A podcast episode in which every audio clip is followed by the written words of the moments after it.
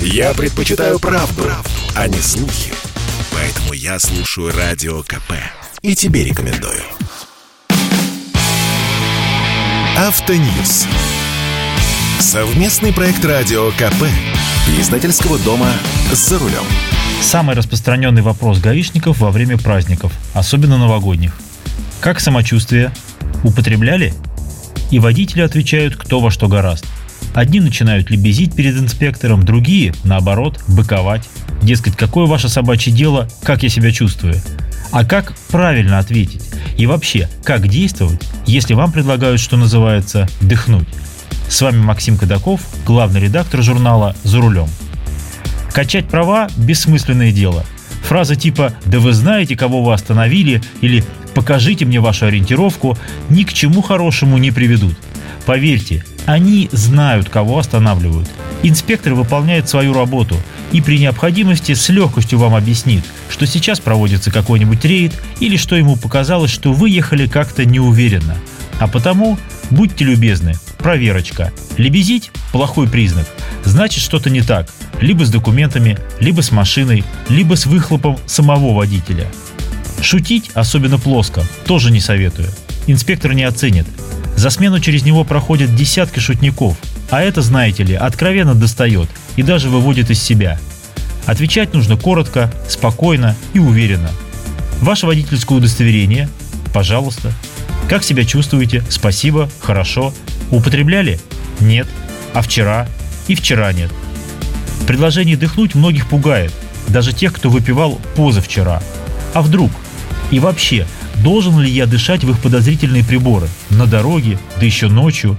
Вообще-то, если у инспектора есть подозрение, что водитель пьян, сначала он должен составить акт об отстранении водителя от управления автомобилем в присутствии двух понятых. Только после этого он может предложить водителю дыхнуть. А после проверки нужно составить еще один акт о ее результатах. Представляете, сколько волокиты? Поэтому в 99% случаев вам просто предлагают дыхнуть в алкотестер. Если все нормально, свободен. Да, это нарушение инструкций, но экономия времени, в том числе вашего. Так вот, отказаться дыхнуть на дороге вы имеете полное право, и ничего вам за это не будет. При таком отказе никакой протокол и не составляется. Даже если алкотестер инспектора что-то покажет, вам тоже за это ничего не будет. Можете смело эти результаты не признавать. Например, с подозрением, что прибор неисправен. Показания алкотестера инспектора – это лишь подтверждение или опровержение его подозрений относительно того, что вы пьяны. Медицинский – вот то слово, которое вы ни в коем случае не должны пропустить в диалоге с инспектором. Тем более, что инспекторы сейчас ведут непрерывную видеозапись с помощью нагрудной камеры.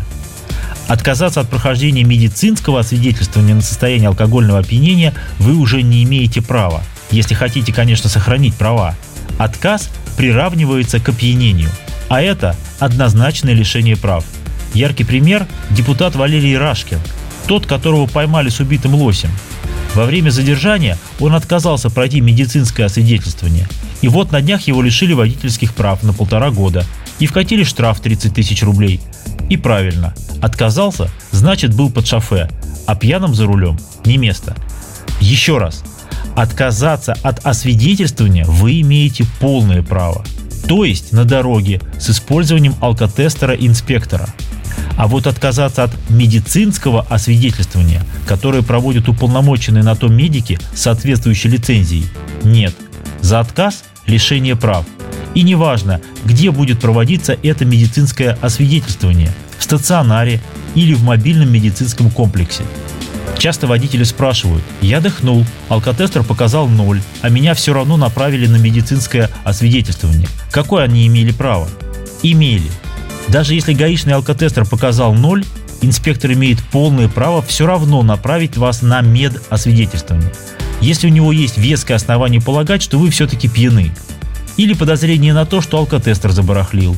И опять же, отказаться в этом случае от медицинского освидетельствования нельзя, иначе распрощаетесь с правами. Самый верный способ избежать неприятностей – не пить перед поездкой. Пара бокалов сухого вина накануне вечером для здорового человека – это не страшно. Если выпили в 7 вечера, да под закуску, то к 10 утра вы будете как стеклышко. Но если празднество затянулось, а на столе были крепкие спиртные напитки, и не думайте по утру садиться за руль. Дело ведь не только в лишении прав. Не дай бог что-нибудь случится на дороге, потом век не отмоетесь. Берегите себя и окружающих. С вами был Максим Кадаков. С Новым годом, друзья! Автоньюз. Совместный проект радио КП.